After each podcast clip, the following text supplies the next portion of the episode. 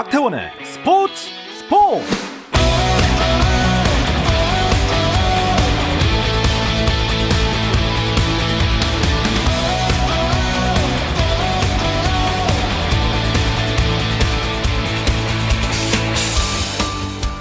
스포츠가 있는 목요일 저녁 어떠신가요? 아나운서 박태원입니다. 오늘 이슈들을 살펴보는 스포츠 타임라인으로 출발합니다.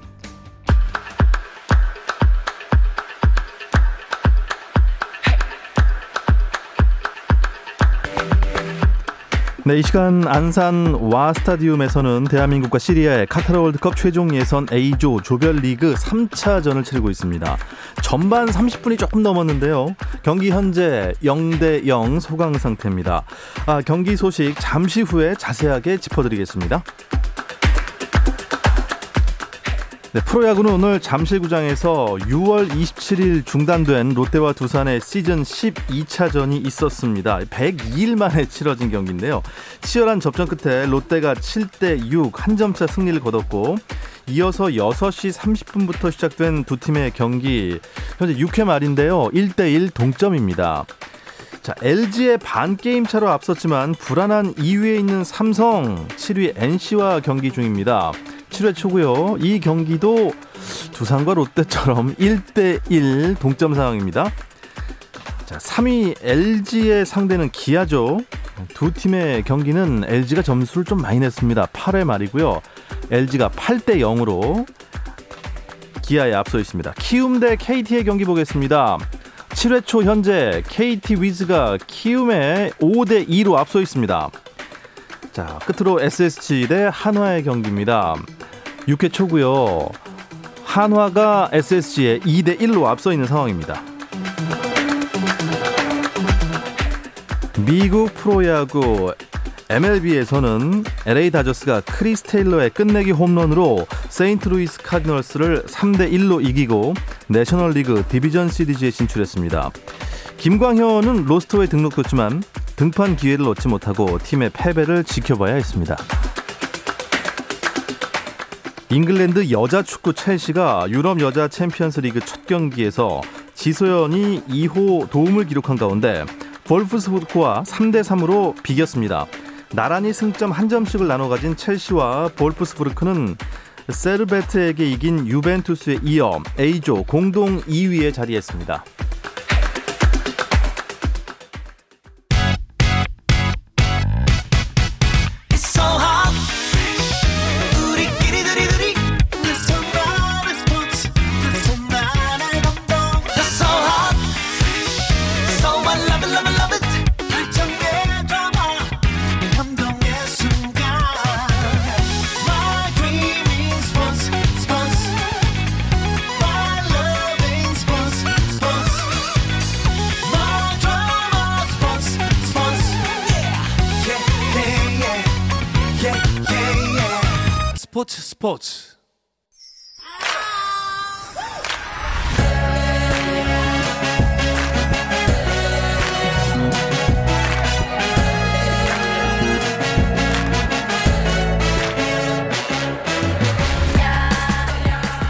목요일에는 해외 축구 이야기와 함께하고 있죠. 라디오의 발롱도르를 꿈꾸고 있습니다. 이건 김정용의 랄롱도르 시작하겠습니다. 풋볼리스트 김정용 기자와 먼저 인사 나누겠습니다. 안녕하십니까? 안녕하세요. 김정용입니다. 네, 그리고 영국에 계신 이건 기자 연결해 보겠습니다. 이건 기자 안녕하세요. 네, 안녕하세요. 이건입니다. 네. 아, 10월 A매치 주간이 시작이 됐습니다. 참 시간 빠르네요. 어느새 그렇죠? 우리나라 오늘 경기를 지금 하고 있는데 아, 좀 안산 와 스타디움에서 펼쳐지고 있습니다. 대한민국 대 시리아, 시리아 대 대한민국 대 지금 어, 조별리그 최종 예선 A조 세 번째인가요, 벌써? 3차전인가요? 네, 3차전입니다. 어, 지금 어떻게 흘러가고 있나요? 네, 현재 전반 30분이 조금 더 지난 상황인데요. 어, 오후 8시부터 시작했으니까요. 네. 지금 한국이 어, 손흥민 선수를 비롯한 주전 선수들을 총 출동시켜서 시리아를 일방적으로 밀어붙이고 있지만 이 벤투호가 최근에 좀 고질적인 문제죠. 일방적으로 밀어붙이지만 골은 안 나고 있고요. 네. 시리아의 결정적인 역습에 1 실점을 할 뻔한 위기도 한 번 있었고 뻔한 위기가 있었죠. 네, 아직 아직까지는 뭐 약간 좀 위태위태한 상황에서 리드 아, 분위기만 잡고 있습니다. 분위기만. 네. 아 이제 흰색이 시리아고 이 핑크색이 대한민국인데 시리아의 움직임이 만만치가 않아요. 예. 어, 이 참 어떻게 될지 모르는데 한 10분 정도 남았는데요. 전분 전반 10분 남았는데 저희가 이제 계속 방송으로 이제 야, 축구도 보면서 말씀을 나누겠습니다. 어, 이건 기자, 9월 A매치는 한국에서 오랜만에 편안하게 보셨다고 했는데 어느새 한 달이 지났습니다. 지금 보고 계신가요? 네, 어, 저도 지금 이 방송, 라디오 방송을 하면서 어, 컴퓨터 한 편에 이 경기를 틀어놓고 있으면서 네, 지금 보고 있는데요. 역시 인터넷 시대라 여러 가지 볼 수 있는 방법이 있고 있는데 저도 지금 경기를 보면서 아, 정말 좀 답답하다라는 그런 느낌을 지금 지울 수가 없네요. 아, 예. 어쨌든 뭐 A매치 주간이기 때문에 리그들이 거의 다 쉬지 않습니까? 이건 기자도 잠깐 쉬어가는 그런 시간인가요? 어, 다소 한숨을 쉬기는 하고 있습니다만 그래도 A매치 시기인지라 유럽에서 A매치가 열리기 때문에 아, 그것도 이제 TV를 통해서 시청을 하면서 여러 가지 또 기사도 쓰고 있고요. 여기 이제 어, 어제 있었던 그 지소연 선수가 출전했던 여자 챔피언스 리그 경기도 있고, 어, 또 이번 주말에 이 런던에서 그 미식 축구, 그러니까 그 NFL 열리는데 이 NFL에 한국 선수, 구영회 선수가 이제 나옵니다. 애틀란타 팰컨스가 토트넘 핫스퍼 스타디움에서 뛰고 있기 때문에 그 경기도 현장에서 취재 가서 구영회 선수의 또 소식도 전해드려야 되기 때문에 네. 뭐 그렇게까지 쉬고 있지는 않습니다. 어, 이거 아메리칸 풋볼을 영국에서도 하나 봐요. 그 NBA도 가끔 영국 가서 1년에 한 두 경기 정도 하거든요. 이게 영국 어, 유럽 팬들을 유치하기 위한 건데 음. 이 경기 때문에 구영회 선수와 손흥민 선수가 같은 한국인이라는 걸 강조한 포스터를 아. 영국과 미국에서 뿌리기로 했을 정도로 예. 상당히 손흥민 선수가 세일즈 포인트입니다. 네, 일단 손흥민 선수까지 가세한 이 시리아전. 어쨌든 오늘은 꼭 이기고 넘어가야 되는 거 아닙니까? 어, 네, 그렇죠. 어, 우리가 앞선 두 경기에서 1승 1무에 그쳤습니다. 그리고 이번 경기 다음은 이란 원정이에요. 근데 이란 원정은 사실 역사상 한 번도 이기지 못한 곳이기 때문에 네. 무승부 정도면 만족해야 되는 게 현실 적인 목표거든요. 근데 만약에 오늘 시리아를 못 이긴다. 그렇다는 거는 4경기 동안 1승 3무에 그친다는 건데 만약에 그런 상황이 되면 벤투 감독 경질설이 나올 만한 상황이 아. 돼버리거든요. 어, 저는 그런 모습 보고 싶지 않습니다. 오늘 이겼으면 좋겠습니다. 저도 마찬가지입니다. 아, 전반 37분이 지나가고 있지만 아직은 스코어 0대 0이고요. 이건 기자, 손흥민 선수가 굉장히 유럽에서 열심히 뛰자마자 바로 와서 선발로 나왔습니다. 이거 어떻게 보십니까? 어, 일단 뭐, 벤투 감독 입장에서는 꼭 승리를 해야 된다는 의지를 표현을 한 거죠. 손흥민 선수가 이제 오자마자 하루 훈련하고 바로 이제 지금 경기에 나서고 있는데, 아, 벤투 감독은 뭐 손흥민 선수, 황의조 선수, 황희찬 선수, 여기에 이제 황인범, 김민재 선수까지 유럽에서 맹활약하고 있는 선수들을 배치를 하면서 처음부터 모든 것들을 다 쏟아붓겠다라고 하고 있는데, 물론 대표팀 감독으로서는 승리를 차지하기 위한 당연한 선택이겠죠. 하지만 이제 어, 지금 그의 뜻대로 제대로 가지 않고 있어서 아마 지금 가장 어, 속에서 불이 타고 있는 사람은 벤투 감독일 것 아. 같고요. 그리고 이제 우리 팬들도 어, 함께 불이 타고 있을 것 같습니다. 일단은 뭐 계속 좀 더 지켜보면서 좀 더 시원한 경기를 하기를 좀 바라야 될 것 같습니다. 일단 이 A매치 때문에 귀국하기 전까지는 유럽파들이 아직 컨디션이 좋지 않았습니까? 아, 네, 맞습니다. 어, 손흥민 선수, 뭐, 황희찬 선수, 황의조 선수까지 모두 막 공격 포인트를 많이 기록을 했는데 특히 이제 이 잉글랜드에서 손흥민 선수 같은 경우에는 NS 무라와의 유로파 컨퍼런스 리그 경기에서 도움을 한 개를 추가. 그것도 이제 후반에 투입되자마자 활발한 모습을 보여주면서 도움을 추가를 했고, 그 다음에 이제 3일 후에 열렸던 에스턴 빌라와의 경기에서도 풀타임을 뛰었는데요. 사실상 2도움이거든요. 그러니까 도움을 하나 하고 두 번째 도움은 자책골로 판정이 나면서 어, 그 도움이 하나 취소되긴 했지만 어쨌든 1도움 자책골 유도를 하게 되면서 어, 두 경기에서도 상당히 계속 그 전에도 골을 넣어오면서 손흥민 선수 상승세를 타고 있고요. 또 황희찬 선수는 뉴캐슬과의 홈 경기에서 어, two shot two kill 딱 두 번 슈팅했는데 두 골을 넣으면서 어, 팀의 2대1 승리를 이끌었습니다. 그만큼 두 선수 모두 날이 바짝 선 채로 어, 정말 한국에 들어왔고 이 두 선수가 활약을 하면서 이 영국 현지에서도 어, 프리미어리그 사무국이라든지 BBC라든지 어, 여러 언론사들이 어, 매 주마다 이 주의 팀을 선정을 하는데 황희찬 선수, 손흥민 선수 나란히 이름을 올리면서 아, 상당히 뿌듯한 그리고 상당히 좋은 모습을 보이고 이제 한국에 들어왔습니다. 네, 그렇게 날이 바짝 선 채로 들어온 유럽파들인데 김정용 기자는 오늘 선발 라인업은 어떻게 보세요? 어, 뭐 일단 선발 라인업이 김승규 골키퍼, 그리고 포백의 홍철, 김영건, 김민재, 이용, 미드필더 정우영, 황인범, 이선의 황희찬, 손흥민, 송민규, 공격수 황희조. 완전히 100% 주전 멤버라고 볼 수 있는데요. 평소랑 좀 달라진 점은 이재성처럼 좀 공수 균형이 잡힌 미드필더를 한 명 덜 쓰고 네. 공격수에 가까운 송민규를 투입을 했어요. 그래서 오늘이 평소보다 한국이 더 공격적입니다. 공격전을 쉽게 말해서 평소 3명 투입했다면 오늘은 4명인 거거든요. 어, 지금 하나 놓쳤군요. 네. 네. 굉장히 공격적입니다. 그래서 공격전이 많으면 상대 수비가 분산되다 보니까 네. 방금 장면처럼 좀 좋은 장면들이 나오는 건데 마무리를 짓지 못하고 있는 거죠. 네. 기가 막힌 황희찬 선수의 발리슛이. 황희찬 선수 오늘 두 개째 좋은 장면 왔는데 하필 황희찬 선수한테만 뭐 몰리는데 지금 하나도 살리지 못하네요. 예. 네. 아, 대기권 돌파샷을 하고 말았습니다.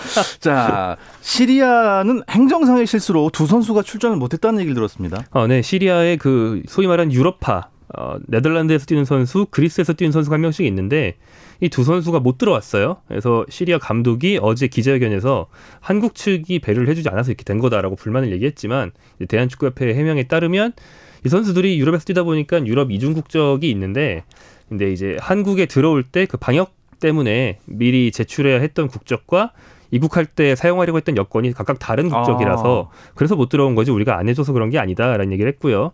다만 이제 시리아는 이 선수가 없어도 만만한 팀이 아닌 게 지금 투톱으로 뛰고 있는 알소마, 카르빈 두 선수가 있는데요. 네네.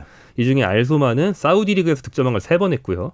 카르빈은 2017년도에 아시아 전체 최우수 선수로 선정됐던 그러니까 쉽게 말해서 거의 K리그 득점왕 수준의 선수가 두 명 투톱으로 뛰고 있는 팀이기 때문에 네. 만만한 공격진이 아닙니다. 아, 그렇군요. 아, 이건 기자 A매치 주간이니까 영국에서도 어, 대표팀 경기가 혹시 열립니까?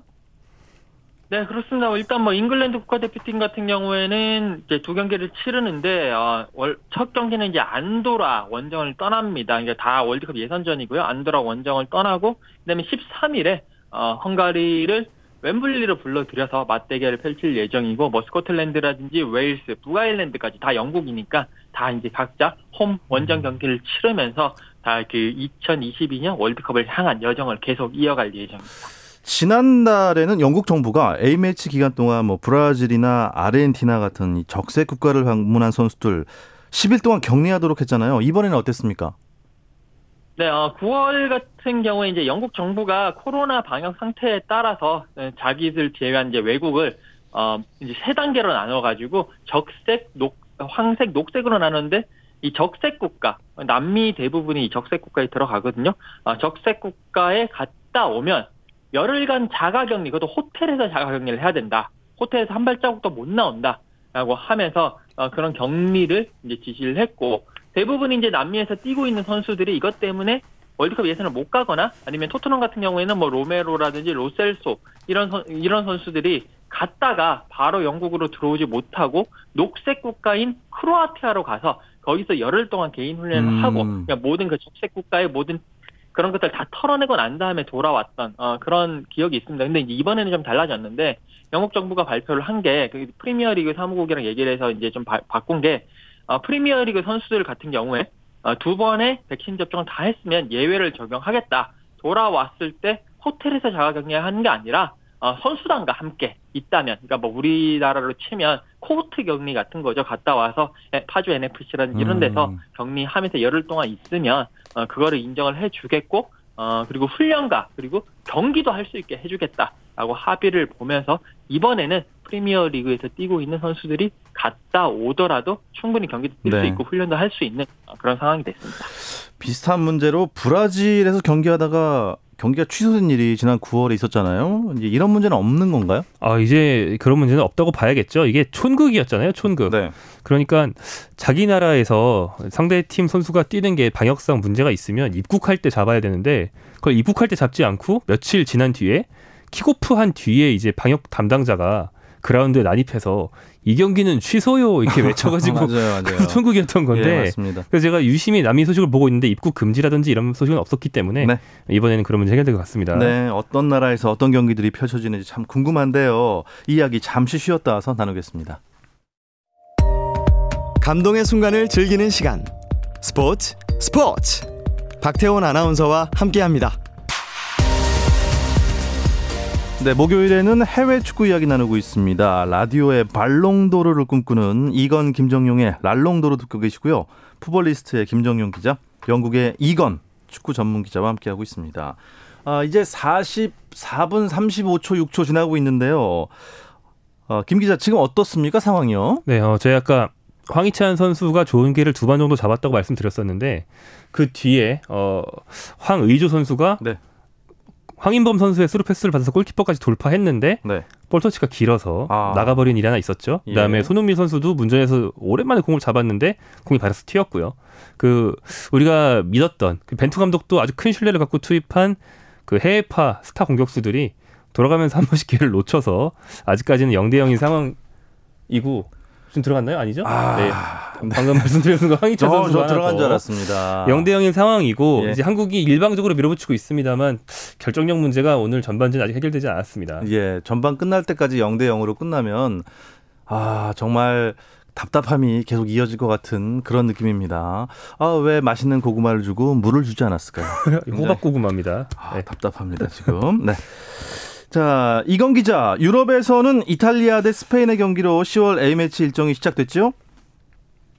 네, 맞습니다. 어, 이제 한국 시간으로는 7일 새벽에 열렸던 경기였는데요. 어, 이탈리아와 스페인의 어, 유럽 네이션스 리그 준결승, 파이널 준결승이 열렸습니다. 이게 이탈리아 밀라노 산시로에서 열렸던 경기였는데요. 네. 어, 이탈리아가 이 전까지 A매치에서 37경기 무패 행진, 이제 세계 기록인데, 그걸 계속 달리고 있었고, 이탈리아 또 유로 2022에서도 우승을 하고 있었죠. 이런 팀을 상대로 스페인이 이제 또 이탈리아에게 도전을 했습니다. 어, 스페인 같은 경우에는 3개월 전에 열렸던 유로 2020 4강전에서 이탈리아한테 1대1로 비기고 승부차기에서 졌거든요. 그러면서 설욕을 해야 되는 상황이었는데 3개월 만에 재격돌 해서 결과론적으로 이제 스페인이 이탈리아를 2대1로 누르고 승리를 하면서 어, 유럽 네이션스 리그 결승에 올라갔습니다. 야, 그럼 이탈리아는 A매치 무패 행진이 끝난 겁니까?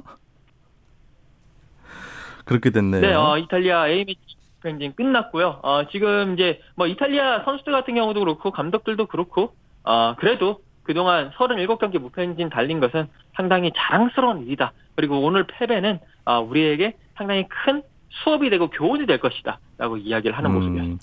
이탈리아가 이제 유로 2021년 했지만 유로 2020에 이어서 네이션스 리그 우승까지 이뤄낼지 궁금한 경기였는데 아, 그 꿈은 이루어지지 못했어요. 네, 그렇습니다. 어, 재밌는 점이 있다면 이제 이탈리아 입장에서는 이 경기 장소가 밀라노, 그 우리가 알고 있는 명문구단 AC 밀란의 홈구장인데 이탈리아 대표팀 주전 골키퍼 돈나루마 선수가 최근에 밀, AC 밀란 선수 어, 팬들과 거의 척을 지고 어. 파리 생제맹으로 이적을 했어요. 네. 그래서 밀라노 시민들로 주로 구성된 팬 어, 관중들이 들었을 거 아닙니까?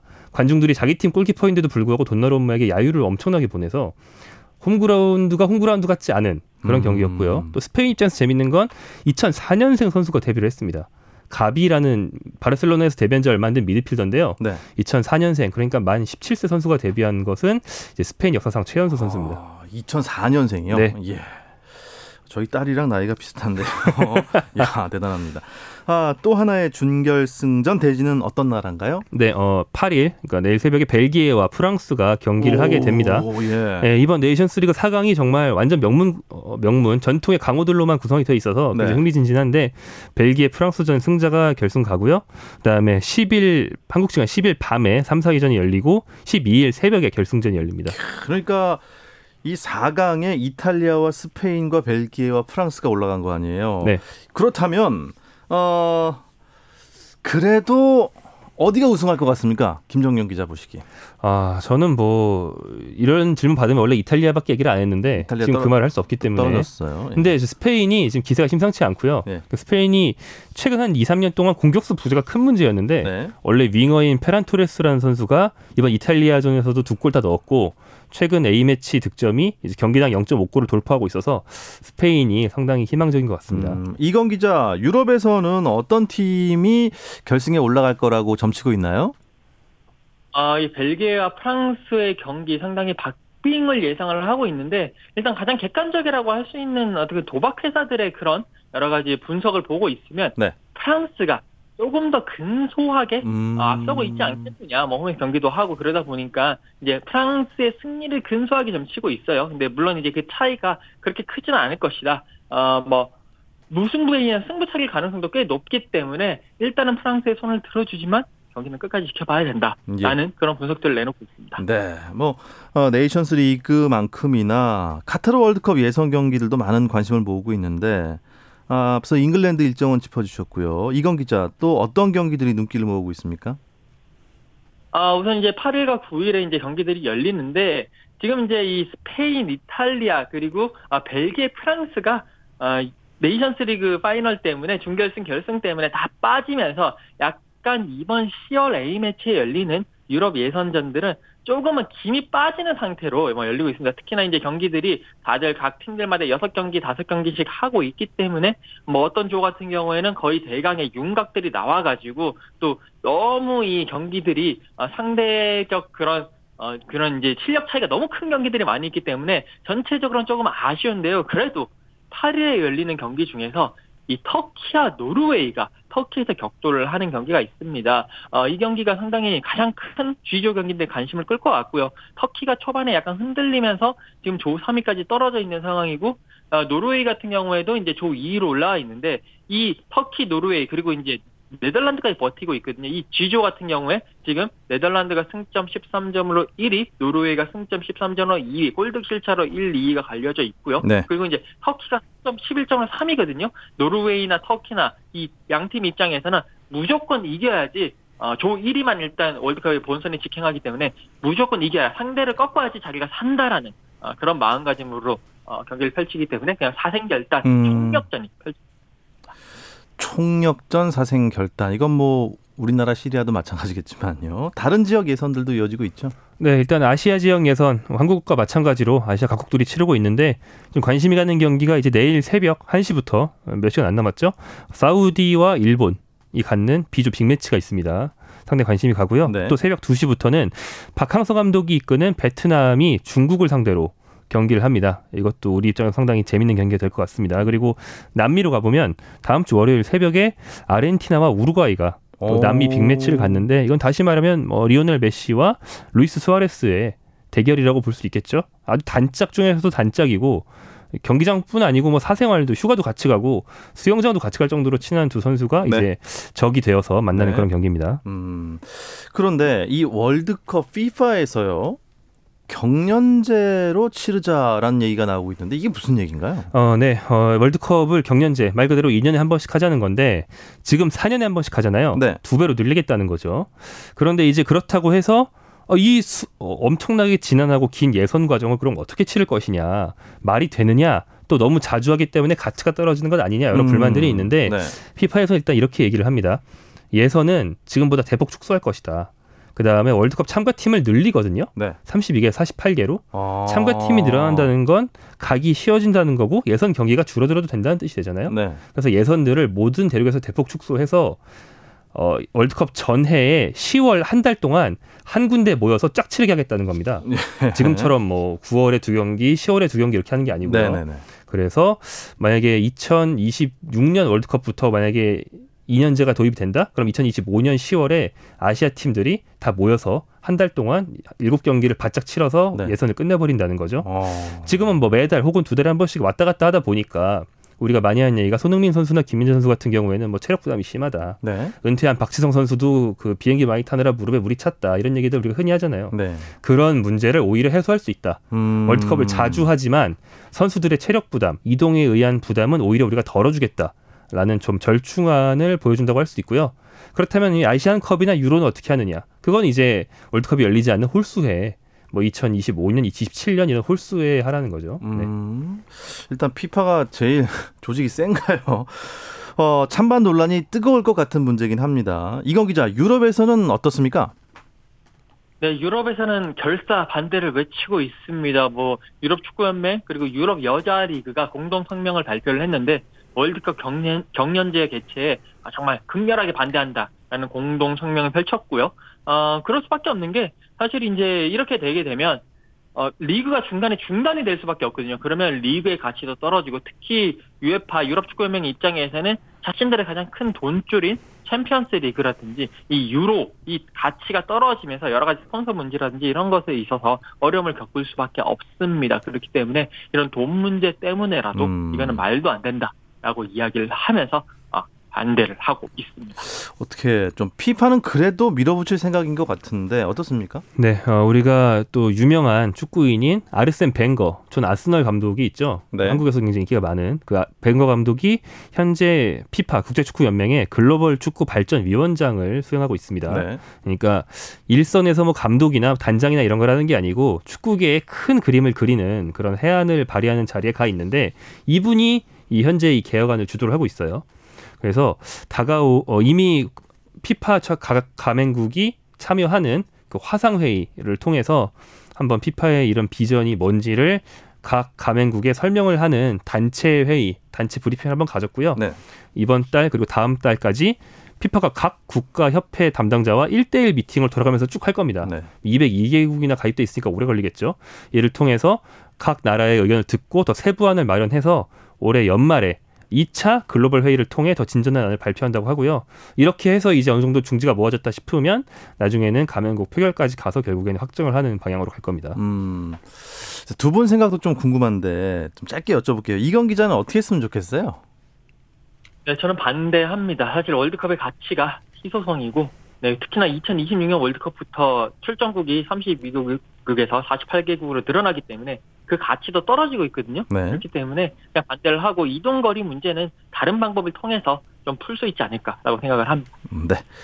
자, 김정용 기자는 어떻게 생각하세요? 어, 저는 이거 재밌는 생각인 것 같은데 저는 2년에 한 번 하는 것도 하는 거지만 예선을 모여서 한다는 게 좀 재밌는 것 같아요. 아. 그 저는 이제 그 세대가 아닌데 93년도에 있었던 도하의 기적 같은 거 있잖아요. 네. 예선에서 이제 한국이 정말 극적으로 살아남고 뭐 이러는 거. 네. 이런 게 그땐 예선도 다 모여서 했기 때문에 그런 일이 있었던 거거든요. 다시 예선을 그런 식으로 한다는 건 음. 굉장히 재밌는 일이고 더 다이나믹한 예선이 될 것 같습니다. 자, 이제 카타르 월드컵 최종 예선 대한민국 대 시리아 아, 후반전 앞두고 있는 상황인데 짧게 좀 이 부분은 보충했으면 좋겠다. 김 기자가 좀 설명해 주시죠. 어, 일단 한국이 주전 공격수를 다 투입했기 때문에 더 주- 공격적으로 나갈 수가 없습니다. 어, 그래서 빨리 골을 넣고 빨리 손흥민 등의 주전 선수들을 빨리 빼야 네. 12일 이란전을 대비할 수 있습니다. 네. 벤토의 승리 기대하고 응원하면서 이번 주 랄롱도르는 여기서 마치도록 하겠습니다. 영국에 계신 이건 축구 전문 기자 수고하셨습니다. 감사합니다. 네, 감사합니다. 그리고 포폴리스트 김정용 기자 수고하셨습니다. 고맙습니다. 내일 금요일도 저녁 8시 30분에 다시 찾아옵니다. 박태원의 스포츠 스포츠